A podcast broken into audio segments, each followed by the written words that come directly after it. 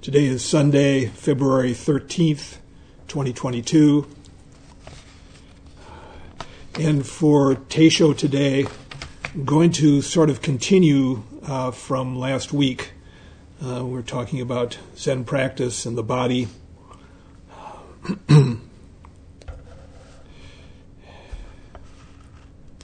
think when we left off, um, talking about the body as an ally, as a friend, basically uh, relaxing into our bodies, relaxing into who we are, uh, talking about it as a foundation of our lives, a foundation of Zen practice. But everything we do, if we're integrated with the body, if we're and if we're comfortable, if we're comfortable in our own skin, everything works better.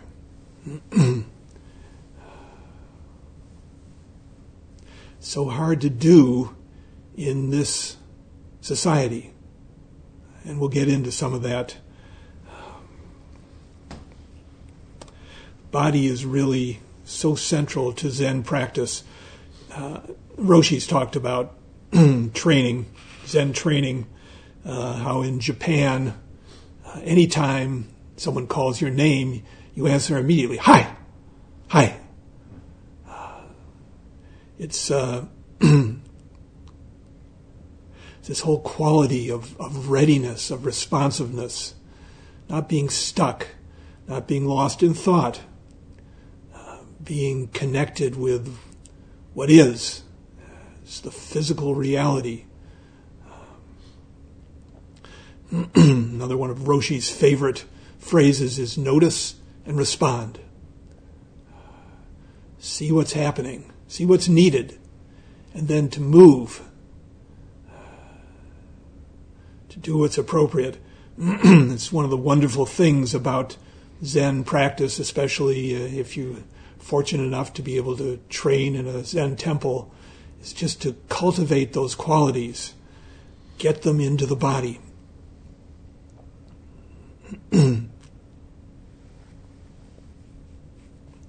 it uh, Similar in, in koan work, teacher is always wanting you to show, not to explain, not to think about it, not to come up with explanations or evaluations.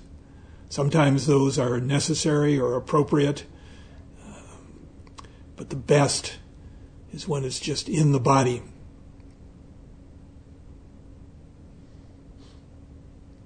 Going to Dokusan can be wonderful. I know a lot of people have some dread around it. I know I did. But just that whole dance, bell rings and you're liberated from your seat, especially at Chapin Mill and Sesshin, tearing down the hall, assuming the, the knees and the hips and the feet will allow it.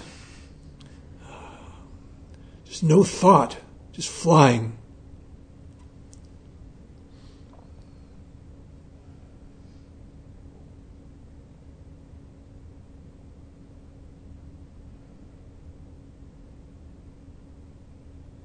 And then making prostrations. It's another thing we do with the body. Roshi Kapleau used to call it horizontalizing the mast of ego. It's so helpful. Just get our forehead down on the ground. The sixth patriarch, Huineng, said, The object of bowing is to break the curtain of self intoxication. So why not put your head as low as the ground? Cherishing pride is committing a crime, while forgetting your merit brings joy beyond measure. Brings joy to get out of the whole competitive performance mind state, to abandon our pride, put the head down on the ground. There's a story I want to read. Uh, it's from Hazrat Inayat Khan was a Sufi teacher, 20th century Sufi teacher. I think his daughter is also well known. She was a member of the resistance in World War II in France, ended up being killed by the Germans. But the father was a very well known Sufi teacher, and he tells his story. There was once a young man who was the son of a famous teacher. This teacher had a number of pupils from all over India. Not only was he a very great teacher himself, but he had trained many other teachers. In fact, in nearly every village and town, there was by now a teacher who had been one of his disciples. Of course, this son of his had received all kinds of attentions. Now, the son, when still a boy, one day had a dream. And in this dream, he saw himself visiting all the saints. He dreamt that there was a great gathering of saints and spiritual teachers and masters. He was accompanying his father, but whereas his father was admitted to the gathering, he himself was not allowed in. He felt this as a severe humiliation. So when he woke up next morning, he went to his father and he said, I've had a very unhappy vision. For although I went with you to this gathering, you were allowed in, and I was not. His father replied, This is a true message for you. To enter the spiritual path, it is not enough for you to be my son. It is necessary for you to become someone's disciple. You have to learn what discipleship means. But the son kept thinking to himself, I am the son of a great teacher. From childhood, I have learned so many things. I have inherited my father's knowledge. However great any teacher, however great any teacher was yet, when he met my father, he paid him such respect, such great respect. There cannot be anything better in these teachers than there is in me. So he thought he should stay with his father and said, Can there be anyone better than you, father, that I should become someone else's disciple? But his father answered, No. I am no use for that. You must have some other person who is suitable for this person, for this purpose. who? asked the young man. The teacher replied, That pupil of mine who was a peasant, and who is teaching among peasants. Go to him, and be initiated by him. The son was very surprised. That pupil, that, for he knew that this teacher was not well educated. He was illiterate he was not of high birth. He had no special reputation. He was not famous in any way. He was just living in a village in humble guise. For all that, his father sent him there. So he traveled on foot, not very willingly, till he came to the village where this peasant lived. It so happened that this man was on his way on horseback from his own farm to another, and he saw the young man coming towards him. When the young man came near and bowed before him, the teacher looked down on him and said, Not enough. Thereupon the young man bowed to his knees. The peasant teacher said again, Not enough. Then he bowed down to his feet, and still the teacher said, Not enough. So the young man bowed down once more, this time to the horse's feet, touching the horse's hoof Whereupon the peasant teacher said to him, You can go back now. You have had your training. That was all.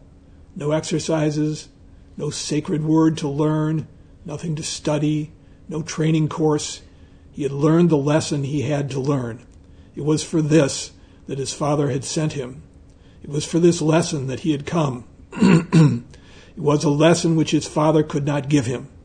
So now he was admitted to the circle of the mystics.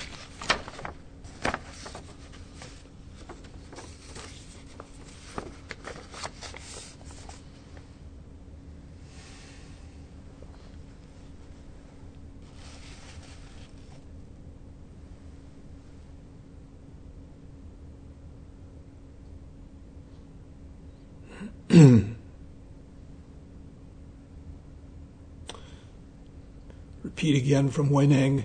Cherishing pride is committing a crime, while forgetting your merit brings joy beyond measure.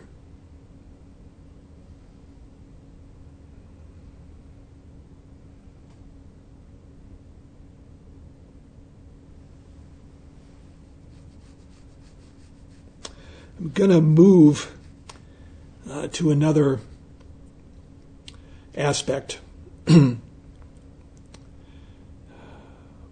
looking at this whole project project of becoming comfortable in our own skin. And I want to talk a little bit about uh, how difficult that is in our culture, especially with regard to weight, how heavy we are, how fat we are, or not. I'm going to read a little bit, skim around, in a book called Body Respect it's written by Linda Bacon and Lucy Aphramor.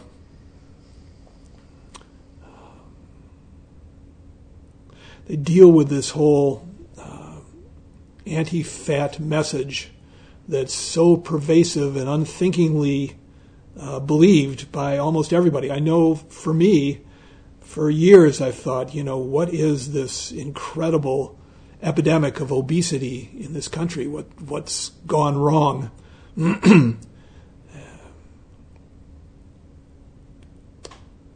There's a lot that that on first glance you may not understand. So I really wanted to go into this. They say our culture perpetuates the anti-fat myths that keep people depressed and at war with their bodies.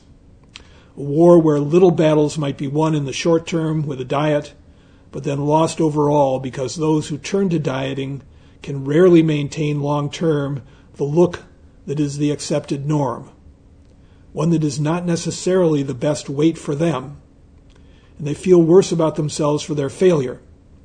It also reinforces the message that they, not the size stigmatizing culture, are the problem.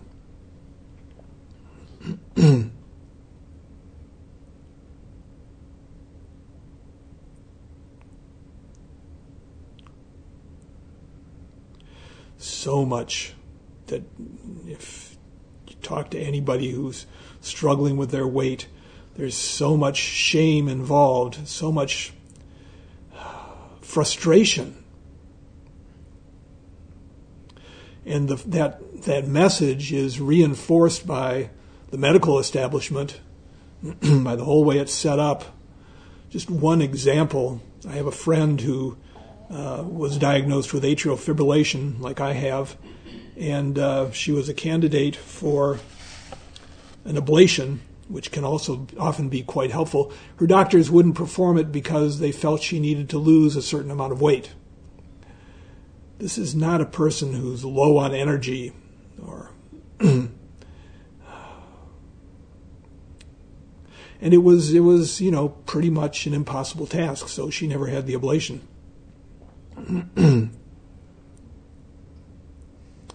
they say, skipping further on in the book, before we continue with the science, we want to appeal to you on the basis of emotion.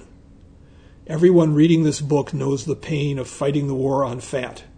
We've seen it in our friends, family, patients, and others we care for. Many of us face our own struggles around body discontent and food fear. Take some time to reconnect with those feelings right now. Think for a moment about someone you know who struggles with weight. It could be a friend, a relative, a patient. It could be you. well, this is a, a big book, and I just want to highlight from it. Uh, they have a series of seven myths about uh, weight, obesity, dieting, health. And I'm just going to run through the first three of those myths. The first one is fatness leads to decreased longevity. That is, if you're overweight, you're going to die, on average, you're going to die earlier. And they say this when it comes to the topic of weight and health, even the, in quotation marks, scientific experts in the U.S. government have a hard time distinguishing facts from biases. Or perhaps we should say they have a hard time giving up biases when the facts prove them wrong. There is by now an enormous amount of peer reviewed research indicating that people in the overweight category live longer than people in the category deemed to be normal and advisable. And that people who are mildly or moderately obese, it's another category measured by BMI, we'll talk about that later, live at least as long as normal weight people.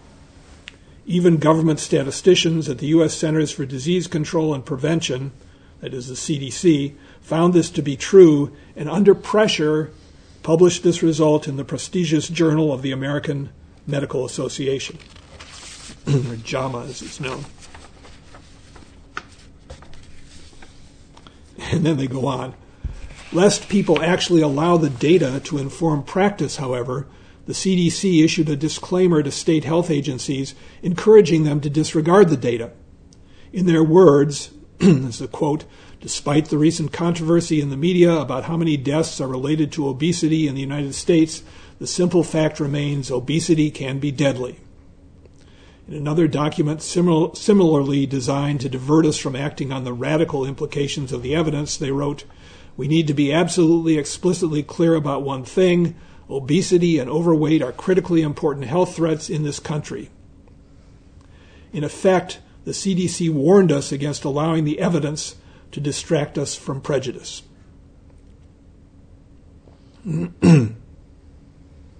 If all it took to change minds was to talk about scientific evidence, then you'd think the CDC would stand by its own conclusions, wouldn't you? That's what we're up again when we, against when we challenge the status quo on weight and health. So if the ideas in their book seem preposterous to you and hard to believe and incorporate, it's understandable. You're in good company with many well established experts. This all reminds me of the whole battle that was fought over whether a diet high in fat led people to become overweight and have heart attacks and bad health outcomes, or if it was the problem was sugar. And uh, that's a battle that was fought for about 20 years. And I think it's kind of been won at this point. It's kind of well known that uh, sugar, by causing inflammation and by increasing appetite, because once we get sugar, we want to eat more, is the culprit and fat is not. And there were studies, I remember trotting this out when I was trying to convince Roshi to allow the staff to drink full fat milk. it's a long, hard battle, which I won. Very proud of that. If I did nothing else as head of Zendo, that's the one thing I did. Um, yeah, it's just, it just, once we believe something, it's very hard to change the way we think about it. You know, it's just common sense, of course. Eating cholesterol your, causes your cholesterol to go up, right? Well, wrong. It doesn't. And uh, one of the reasons, you know, thinking about all this, uh, came to me, one of the reasons people are so distrustful of scientific advice, for instance, if you get a vaccination, you are less likely to die than if you don't vaccination against COVID 19 or against a lot of other diseases. Why is it that people just don't believe that stuff? I think part of it is because so much advice from the CDC and other governmental agencies and from medical experts uh, is wrong. It's proven to be wrong over time, and people become skeptical. it's tough on your own to, to weed through it all and, and make up your mind. Anyway, going on to myth two, and that is BMI is a valuable and accurate health measure. BMI stands for Body Mass Index. It's calculated by uh, dividing your weight by your height squared, your weight in kilograms by your height in meters squared, and you come up with a number. Um, so they say consider BMI, which we are taught to use as a basis for defining someone's health status. When the United States established the standards that it and many other countries currently use, the data the committee examined showed that health decrement, that is, damage to health, didn't occur until there was a BMI of 40, though they set the standard for overweight at 25 and obesity at 30. when I, that is one of the authors, Linda, queried the committee queried a committee member about why they set the numbers this way in the absence of supporting research, her response was that they got a lot of pressure to conform to international standards. Examine those international standards set by the World Health Organization. You will find that the WHO relied on the International Obesity Task Force, the IOTF, to make the recommendations. And at the time, the two biggest funders of the IOTF were the pharmaceutical companies that had the only weight loss drugs on the market. In other words, the pharmaceutical industry, which has a vested interest in making us believe that fat is dangerous and that they have a solution, wrote the BMI standards that are currently used.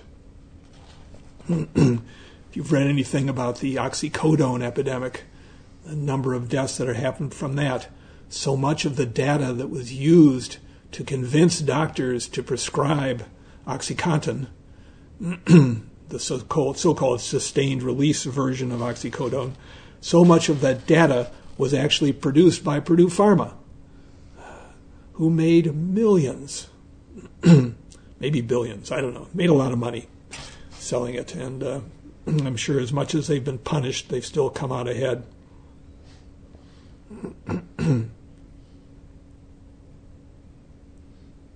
So if you get a BMI from your doctor and they tell you you're overweight, yeah, but um, yeah, it's it's it's such a thing. Everybody's body is different. Some people burn calories quickly, other people don't. It's a product of genetics. It's a product of what uh, uh, bacteria you have in your digestive tract. Uh, it's a product of so many things and not a whole lot of it is under your control. Some of it is, but a whole lot of it isn't. I could go into more about that, but I'm just going to go on and, and quickly cover myth three, which is that fat plays a substantive role in causing disease. And here they say it's true that many diseases are more commonly found in heavier people. However, that doesn't mean that weight itself causes the disease. Much of the evidence on the topic is based on epidemiologic research, which is a type of research that tracks people over time and examines differences between groups. And while many studies have shown that larger people are more likely to develop several diseases, it's important to note that this kind of research shows association, not cause. and then they sort of explain, consider the difficulties that arise if we try to assign, assign causality to epi- epidemiologic data. Let's look at the less charged association to, to a less charged association to understand this better. There's a lot of research that shows that bald men have higher incidence of cardiovascular disease than men with lush heads of hair. So, do we look at that data and conclude that baldness causes heart disease or that hair protects against it? No. Examination of other research shows us that bald men have higher levels of testosterone and that high levels of testosterone increase the risk for heart disease. and then coming back to the association between weight and other diseases, there are many traits and behaviors that differ between lighter and heavier weight people that would explain the increased disease incidence much more readily than fatness. And then they look at three co- confounders fitness, discrimination, and dieting and weight cycling. So, with fitness, um, other studies have shown that a person who's uh, technically obese by the BMI and fit has a lower risk of heart disease than a thin person who's out of shape. The, the fitness is by far the place to put one's focus if you're concerned with what's healthy for your body. then they mention discrimination and that that's a stress a stressor stressful to experience and that's a risk fa- factor for most of the obesity associated diseases including cardiovascular and diabetes could also mention that many of the populations that uh, tend to be overweight are subject to discrimination not only for that overweight, but also because they're perhaps people of color. and finally, the whole question of dieting and weight cycling, the uh, pattern for almost everyone, uh, except for a few outliers, is people diet, they lose some weight, that gradually their dieting, their their will weakens or their they return to a more normal form of eating, and they gain the weight back plus a little bit more. And uh, it's almost uh, inevitable that people who diet end up gaining weight over the long term. But the other thing that happens is that there's an inflammatory response that goes on when you're cycling back and forth and when you're restricting and then not restricting your, your eating. And both of those, of course, lead to heart disease and diabetes.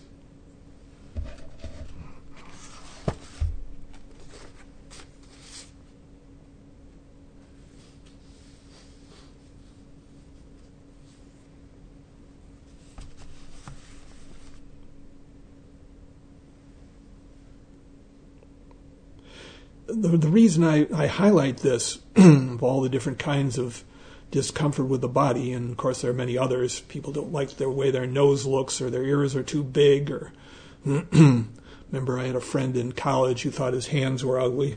It looked looked a lot like mine, which I always liked. I always thought my hands were great, even though they bend kind of weird ways. Um, yeah, but the the whole message about being overweight is is is all messed up with virtue and moral fa- failure, whether or not you have willpower. The messages are so harsh. It's so tough to be on the receiving end of that.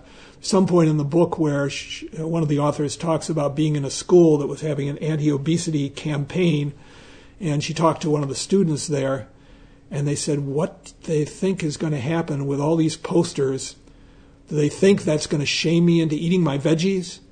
You know, all that's happened is that more people call me fatso now.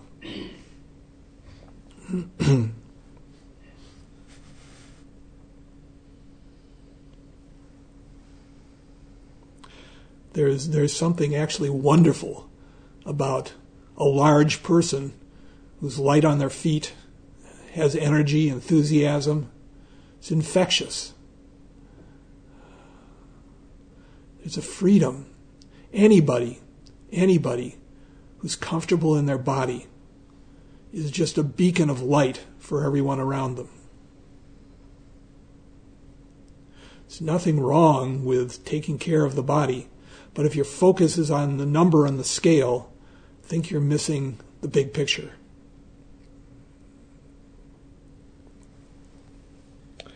The Buddha uh, dealt extensively with how to work skillfully with attitudes towards the body, how to find the right happy, the right balance, balance that's conducive to happiness. And I'm going to read a little section, a little article by uh, Thanissaro Bhikkhu. He's a Theravadan teacher.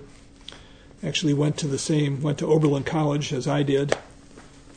I think he's younger than me, though. And he tells a story. It says, During my first year as a monk, when I was staying at a monastery near Bangkok, we received an invitation from the children of a man in the last stages of liver cancer, asking for some monks to visit their father in the hospital as he wanted to make merit and hear the Dharma one last time before he died. Five of us went the next morning, and the senior monk in the group chatted with the man for quite a while to put his mind at ease and help him prepare for his coming death.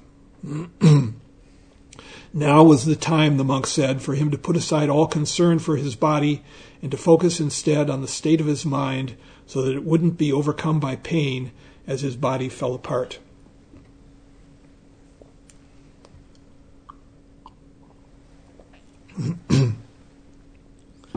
Suddenly, the man blurted out that the worst part of the cancer wasn't the pain, it was the embarrassment. All his life he had prided himself on staying fit and trim, while his friends had gotten fat and paunchy. But now his belly was so horribly bloated from the cancer that he couldn't bear to look at it or to imagine what other people might think seeing him like this. No matter how much the senior monk tried to reassure him that it was nothing to be ashamed of, that this was part of the body's normal nature beyond anyone's control, the man wouldn't let go of the conviction that his body had betrayed him and was now an embarrassment in the eyes of the world. so many people, as they age, wrinkles start to appear, the hair turns white, gets thinner. muscles sag, crepey skin on the arms.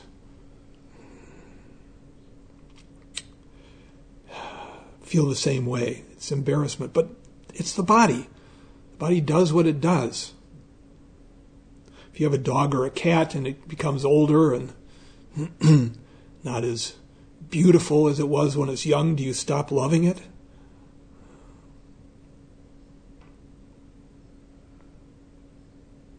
So painful.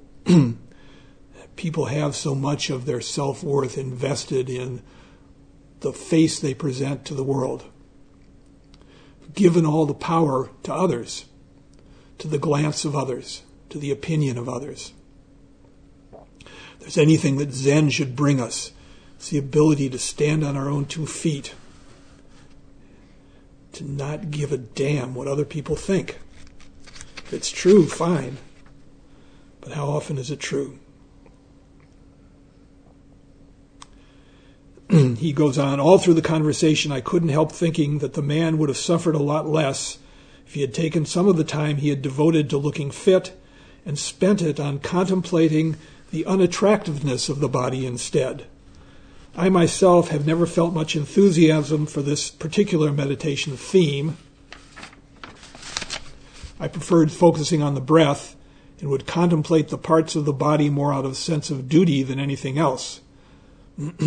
Just parenthetically, this is a practice that's done a lot in Theravadan Buddhism is going through the various parts of the body and reflecting on uh, how disgusting they are if you think about them. it's it's an antidote to getting caught up in you know how people look. I think it's especially was recommended to monks who were celibate in theory, and uh, having them have a method of dealing with sexual attraction. I, like Thanissaro Bhikkhu, have never been Uh, attracted to this practice particularly, but he, he says some things about it which, which are worth, worth repeating says, On the way back to the monastery, I also realized to my chagrin that I had been complacent about my attitude toward my own body. Despite, despite my contemplation of my liver, intestines, and everything else under my skin, I still took pride in the fact that I had kept fit when other people my age were getting a little flabby. Although I had consciously resisted the unrealistic standards for looking good fostered by the media I had felt a little moral superiority about staying in good shape. But now I had to admit that even my reasonable amount of pride was dangerous. I, too, was setting myself up for a fall. Eating and exercising to be healthy may be generally a good policy, but concern for looking healthy can be unhealthy for the mind.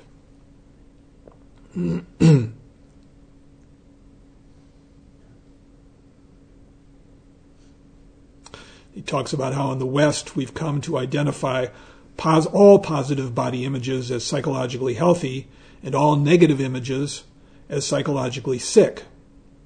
And so when we learn of the Buddha's recommendation for contemplating the body, we see it as aggravating rather than solving the problem.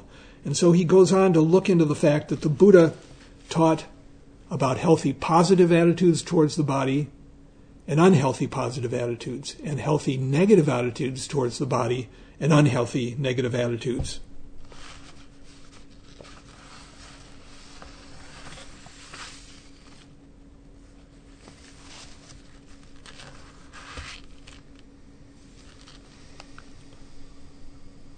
It says when you understand the dangers of unhealthy body images, whether positive or negative, along with the freedom that comes from cultivating both sorts of healthy body images, you'll realize that the Buddha's training in resetting your body image is both a useful defense against the skewed messages of our culture and a part of the Buddhist path.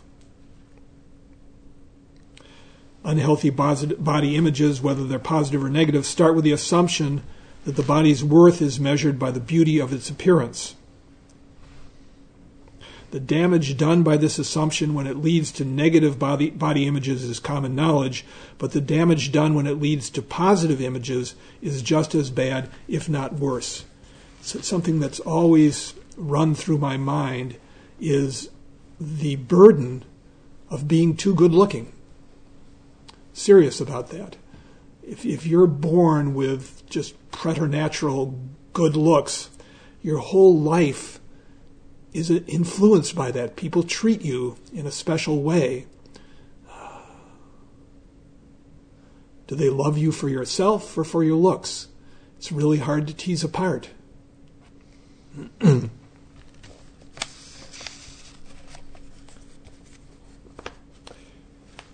he says, this is because the beauty, the perception of beauty carries a power. We sense the power wielded by the people we perceive as attractive, and we want to exert the same power ourselves.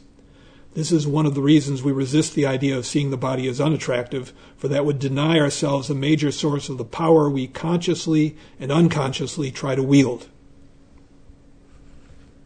We forget or choose to ignore the dangers that this kind of power entails. talks about pride and conceit,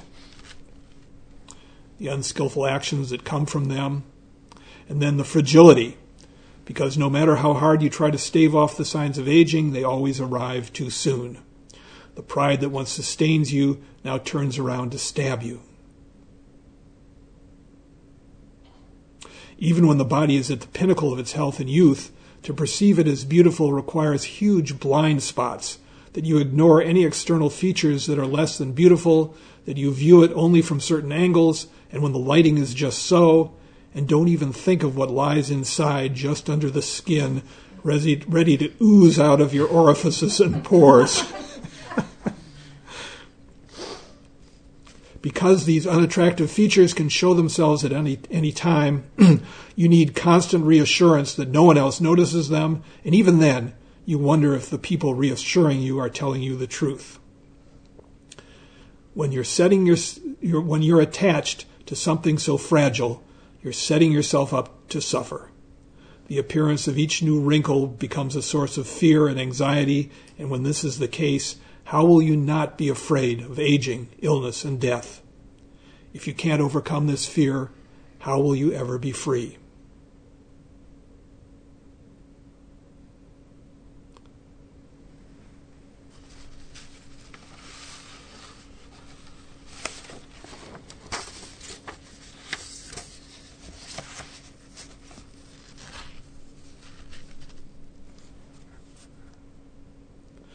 he says, in contrast to an unhealthy positive body image, a healthy one focuses not on how good the body can look, but on the good it can do. As an object of concentration, the body can be a source of rapture and well being to sustain you on the path. We learn to appreciate the body as a tool for expressing kindness and developing the inner beauty of generosity and virtue, which, as the Buddha noted, are beautiful even through old age. With this sort of body image, the appearance of wrinkles is not a threat to the worth of your body, but simply a reminder to accelerate our efforts to do good as time is running out. So much about a healthy body is helpful to practice. Just balance and equanimity.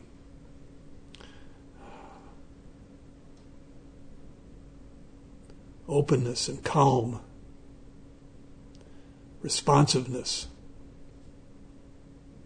Those are the positive qualities of the body. Who cares what you look like?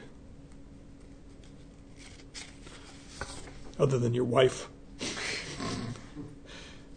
I mean, you can't go too far with this. You know, people comb their hair and shave occasionally, and that's not a bad thing but it's it's just a question of proportion. It's it's again, it's the middle way, finding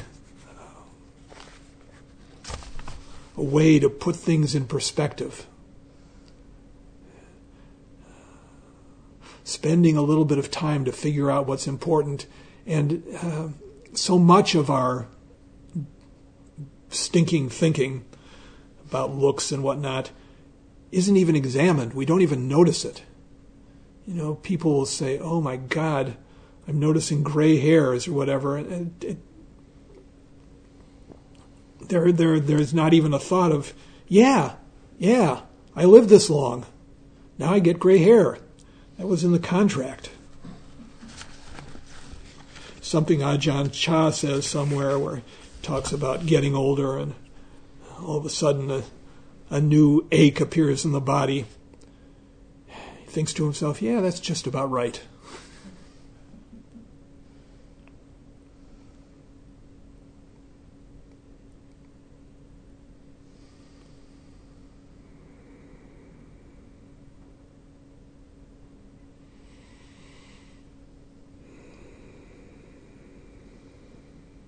There's a well known scientist, famous scientist, uh, Richard Feynman, wrote a book called What Do You Care What Other People Think? Might be the subject for another teisho. Because it's not just with issues of the body. Uh, we care about other people's opinion about our minds and our uh, everything we do, everything we think. Feedback is good, but uh, to live in other people's eyes, not healthy.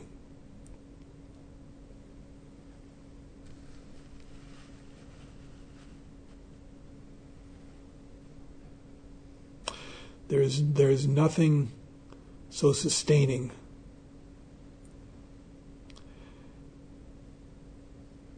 as to let go of all that.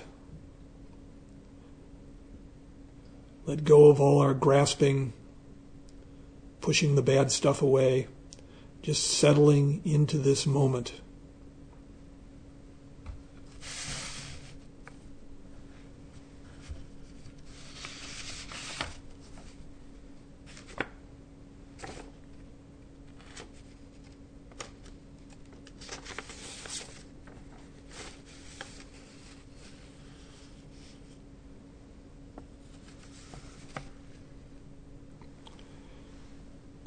Instead of looking for our comfort by trying to be above average, which leads only to anxiety or pride.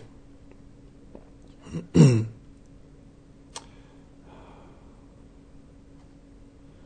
find that the most wonderful thing about us is who we really are. It's our nature, our essential nature, which is the same as everyone else's. What we're looking for is what everyone has.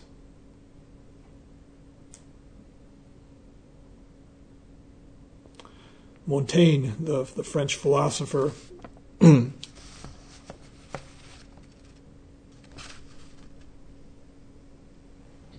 said, I am an average man, except in the fact that I know that I am an average man.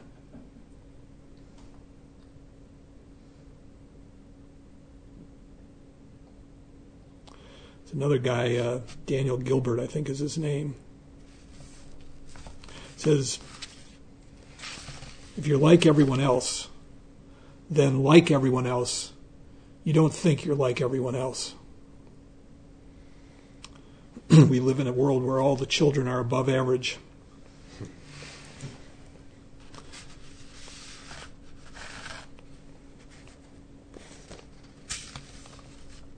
I think this is a good place to end. Just this admonition to be who we are. We'll stop now and recite the four vows.